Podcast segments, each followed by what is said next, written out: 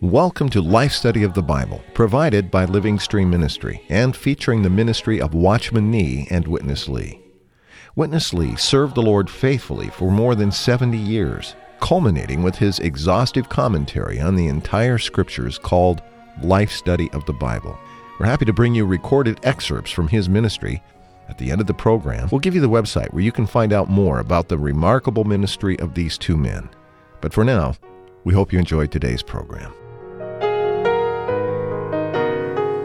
The book of Acts records one of the most remarkable personal reversals in all of history. Saul of Tarsus was highly educated, respected, and feared. He was the fierce and outstanding persecutor of the early Christians, but in the space of 72 hours, he became the strongest proponent of the one whom he had persecuted. We bring you another look at this most incredible conversion on today's Life Study of the Bible with Witness Lee, a program furnished by Living Stream Ministry. Chapter 9 of Acts seems clear enough as it details this famous story of Saul on the road to Damascus. But in the ministry of Witness Lee and Watchman Nee, this chapter becomes rich beyond words as we see one significant item after another opened up like finely wrapped presents. And here today to help us peel off the wrappings is Dick Taylor. Dick, welcome back to the program. Thanks very much, Chris. I'm happy to help you uh, peel off these wrappings. Well, Dick, this is our third consecutive program this week concerning this conversion of Saul of Tarsus, a, a famous story.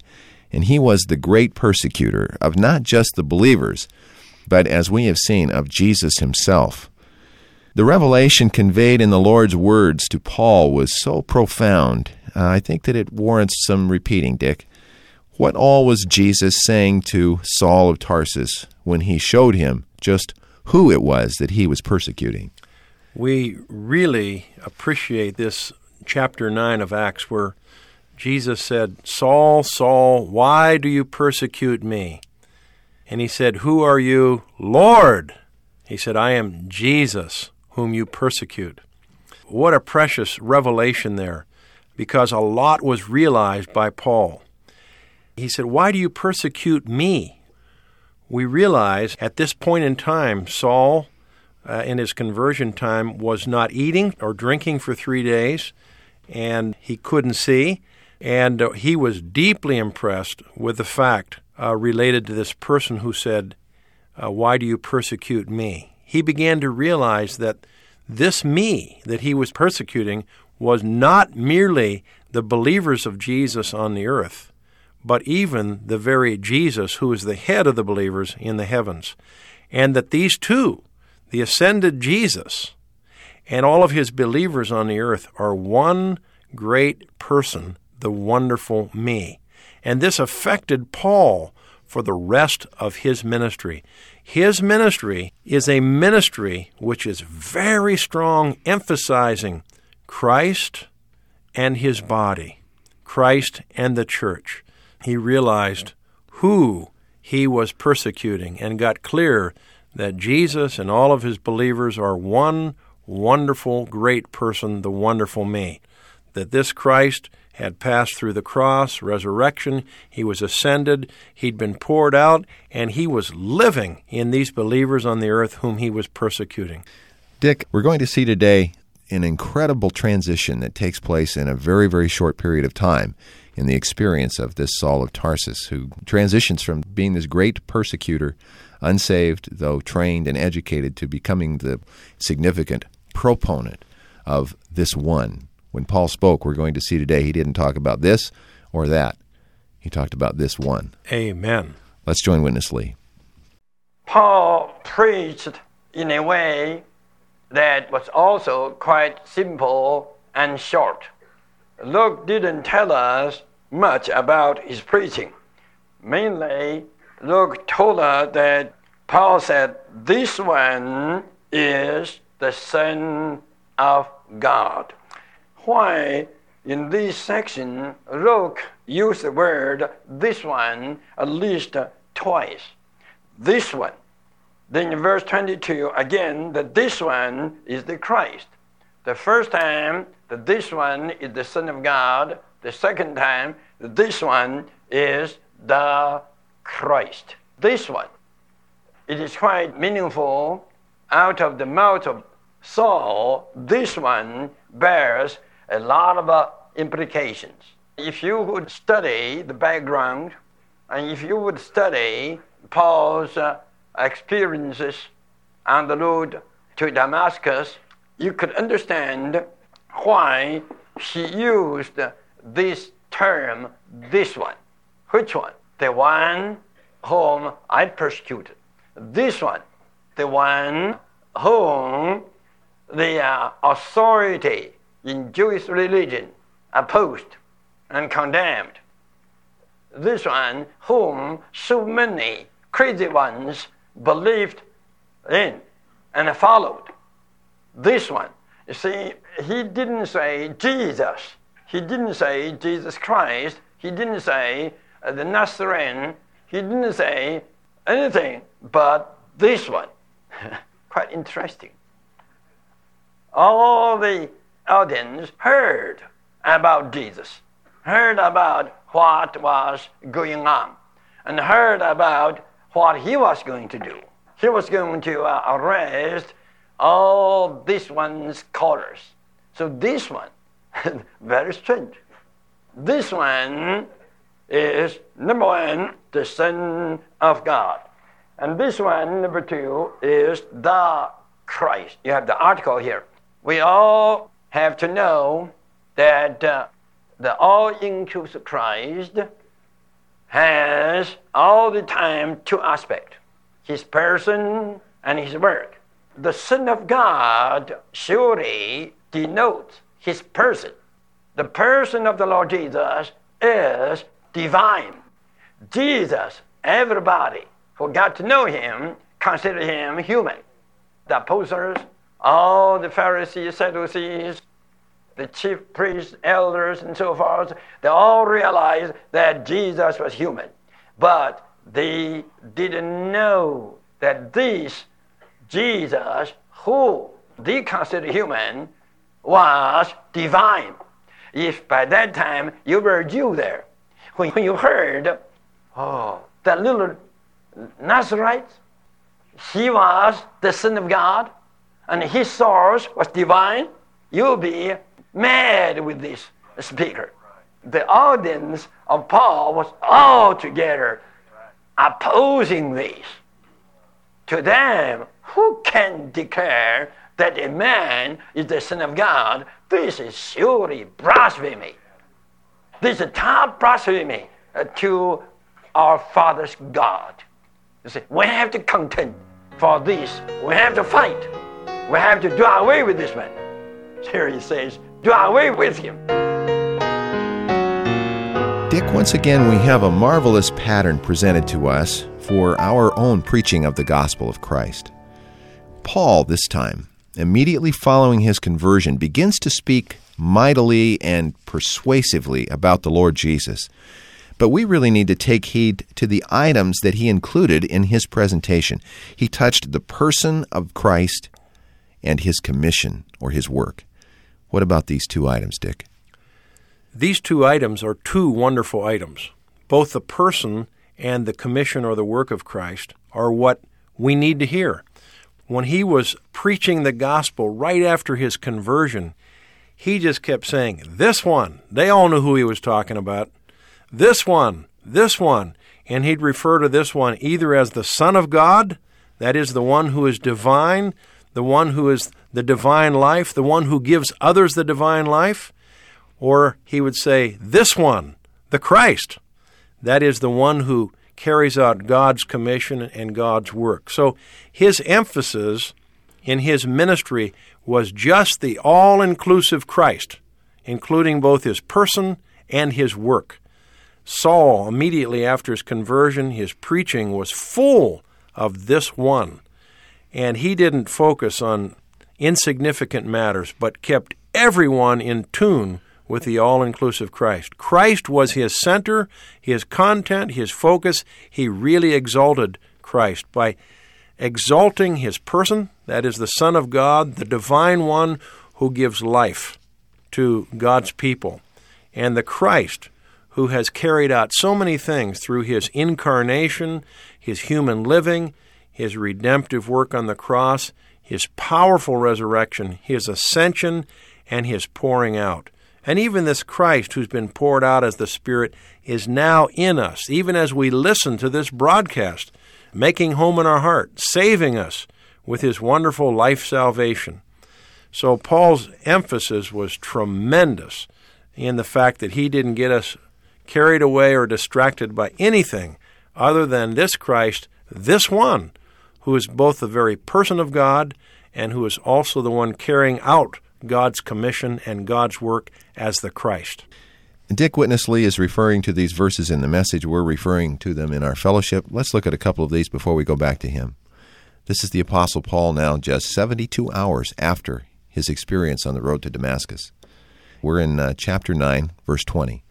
And immediately he proclaimed Jesus in the synagogues that this one is the Son of God. And all who heard him were amazed and said, Is this not the one who ravaged those who call upon this name in Jerusalem? Amen. And came here for this, that he might bring them bound before the chief priests? But Saul was all the more empowered, and he confounded the Jews dwelling in Damascus by proving that this one is the Christ, Amen. the person and the work. Let's rejoin Witness Lee, Dick. This Saul, who was blinded, but under his blindness, he got the heavenly vision. He saw the same thing as Peter did in uh, Caesarea Philippi. He saw the same thing. He saw that uh, the Nazarene, by the name of Jesus, was the Son of the living God. This is his person, not just human. His person is also divine. He is a human and divine, a divine and human person. He is the God man.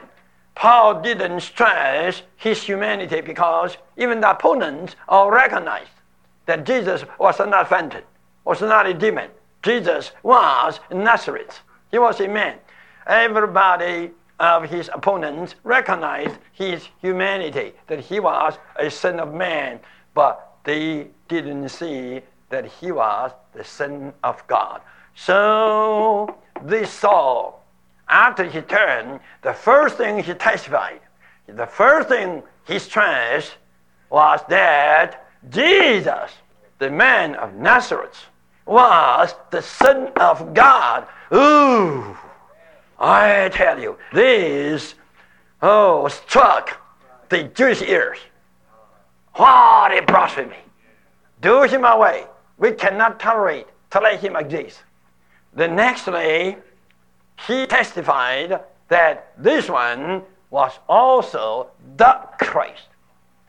He was the unique God anointed and God appointed one to carry out God's commission, to fulfill God's purpose, to accomplish God's plan, and to perform God's eternal redemption. He is the Christ. As to his person, he's divine. As to his work, he is the very God anointed and appointed one to carry out whatsoever God wants to do. In our preaching, we must stress all the time these two aspects. We have to learn to build up an emphasis in our preaching that the one we preach is divine. He is the Son of God, and his source is altogether divine. And his work is the commission of God's anointed one. We must preach the Son of God and the Christ. If you go back to John, at the end of chapter 20, there it says, you have to believe these two items that Jesus is Christ, and you have to believe that Jesus is the Son of God so that you may have the eternal life. You know, in Matthew 26, when the high priest checked the Lord Jesus, tell me, are you the Son of God? The high priest was checking out uh, whether Jesus did say he was the Son of God. Of course, to the high priest, that was blasphemy. Yet, the Lord Jesus said, Yes, yes, I am the Son of God. But you will see the Son of Man sitting at the right hand of God. I mean, still in heaven. And coming back on the cloud. When he comes back, he will be still the Son of Man. Even at the Apostle John's time, of course, that was the end of the first century. Quite a kind of heresy was going on, saying they don't admit that uh, Jesus came in the flesh. That was heresy. But today, you know, when we teach according to Colossians 1:15 that the Lord is the firstborn of all creation. I tell you, today there's a strong opposition saying that we teach heresy, telling people that the Lord Jesus is the creature. They condemn this. But they don't know when they condemn this, they fall into the category of those in 1 John chapter 4. If you don't admit that Jesus is the living creature, this means you don't admit that Jesus became flesh. Dick, I'd like to come back to this matter of the person of the Lord Jesus Christ. Over the centuries, there's been so much misunderstanding and confusion regarding just what is the proper biblical truth concerning Christ in the flesh and Christ as God, and the status of his humanity today. Uh, there really are so many aspects. Can you reinforce the word that we've just heard and give us a concise and clear presentation of what the Scripture reveals concerning his marvelous person? I really appreciate, Chris, when Peter first realized who the Lord was. Peter said, You are the Christ, the Son of the living God, referring to his person and his work. As the Son of God, he is the one who gives life to God's people to make them the many sons of God. So he's the living one. He's the Son of the living God, dispensing the very life of God into God's people to make them the many sons of God. He is divine. Some were saying at this time this Jesus was just a man, they knew his background, but Paul was making it very clear this one is the Son of God. This one is divine. He is God and he is the one who gives the life of God to man. And he also stressed that this one is the Christ, the one who carries out God's commission and the one who carries out the very work of God, and that is to produce the body of Christ for God's expression. Paul's emphasis and the emphasis of this ministry is related to his person and his work. In his person, he's both the Son of God and he is the Son of man. In his work, concerning his work and commission, he is the anointed and appointed Christ.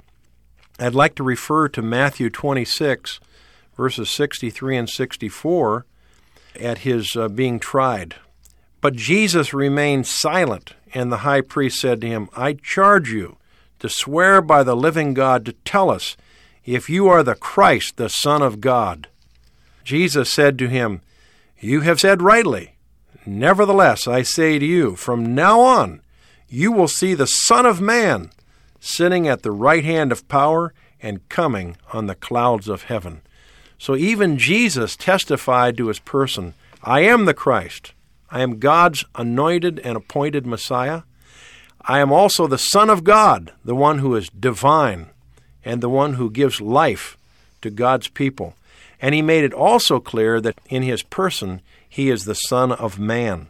He picked up humanity in incarnation.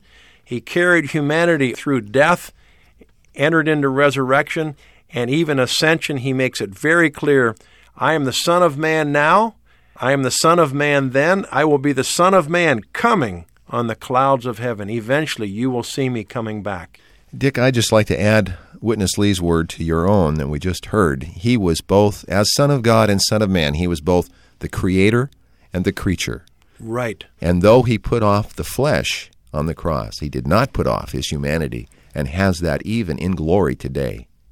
That's right. There's a man in the glory in Colossians 1:15. He's called the firstborn of all creation. To become a man, he was a creature. And that creature now is part of the Godhead. There is a man in the glory. Dick, let's go back to Witness Lee for our conclusion today. Here, Saul, before these 72 hours, he was dead, opposing the top persecutor. After three days, he became a top preacher, and his preaching was stressing these two points the Son of God, the Christ. This one, this one is the Son of God, and this one is the Christ. Turn to verse 25. But his disciples, my goodness, oh, just after 70 hours, this apostle got disciples. This indicates his preaching was powerful, was prevailing. His kind of preaching just caught people. So this prevailing preaching, powerful preaching, stir up the jealousy of the Jews. The Jews said, What is this? We cannot tolerate. We shouldn't wait. Do him away. He preached that prevailingly, and his opposers did everything to arrest him. You know what they did? They even put guards on the gates of the city to watch, so he had no way to escape. He had no way out. And that forced his disciples to make a plot to put him into a basket in the night because all the gates were under the guards. There was no way for Paul to get out. So his disciples made a, a plan to escape in the night in a basket. That is not a glorious way. The Lord's sovereignty allowed this way. What a wonder that the Lord worked it out.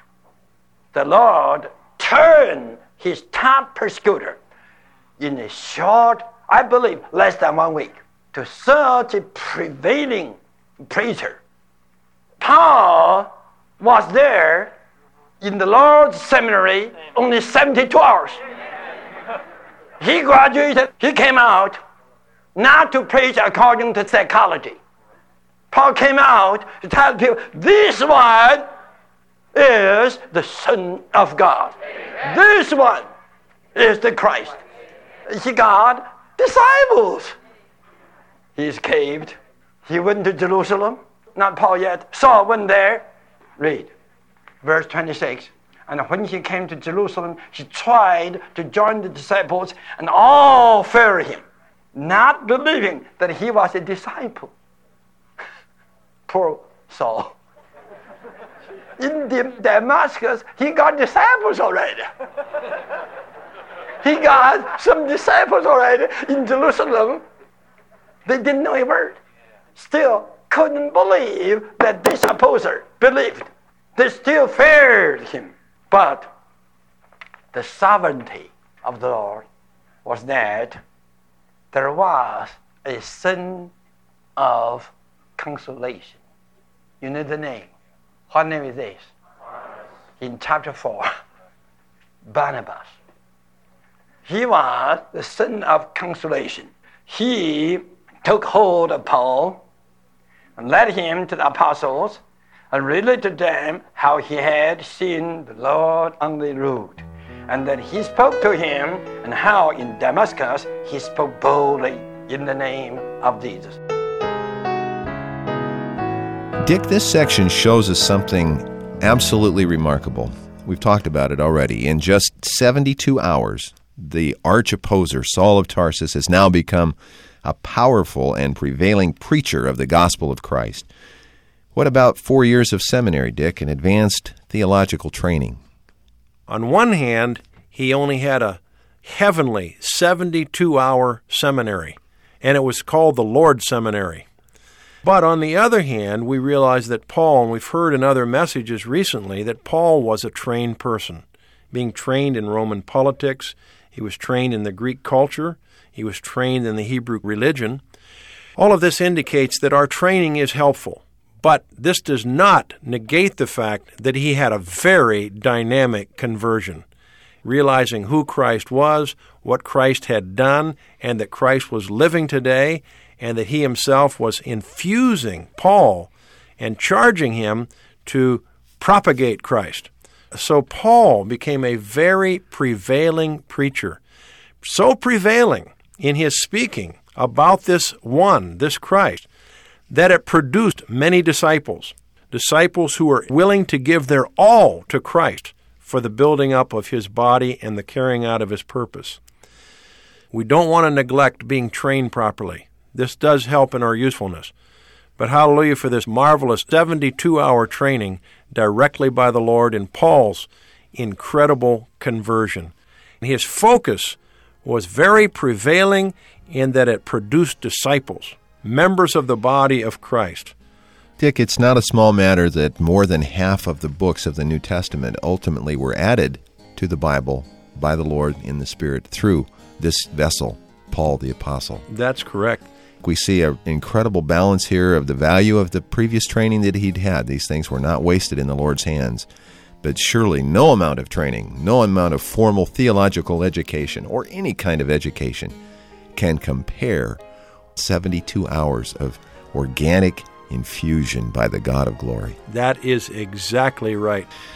Dick, thank you once again. Uh, I tell you, I am enjoying this book of Acts immensely. It is a real enjoyment. I agree with you. We hope also that you are. And if you are, I can't tell you how much it would mean to us just to hear from you. Uh, you don't have to call and order a book or any material, uh, even if you're just enjoying the broadcast and would like to pass that on. Please do. We have a toll free number, 1 888 Life Study, 543 3788, and we'll get it off to you. Or, as I said, if you'd just like to call and leave a comment, uh, we'd love that as well. Our mailing address is Living Stream Ministry, Post Office Box 2121 in Anaheim, California 92814, and our email address is radio at lsm.org. For Dick Taylor today, I'm Chris Weil. Thank you for listening.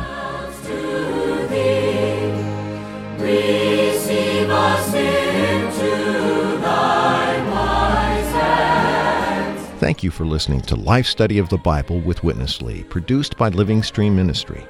To contact us, please call toll free 888 Life Study. That's 888 543 3788. Thanks for listening today.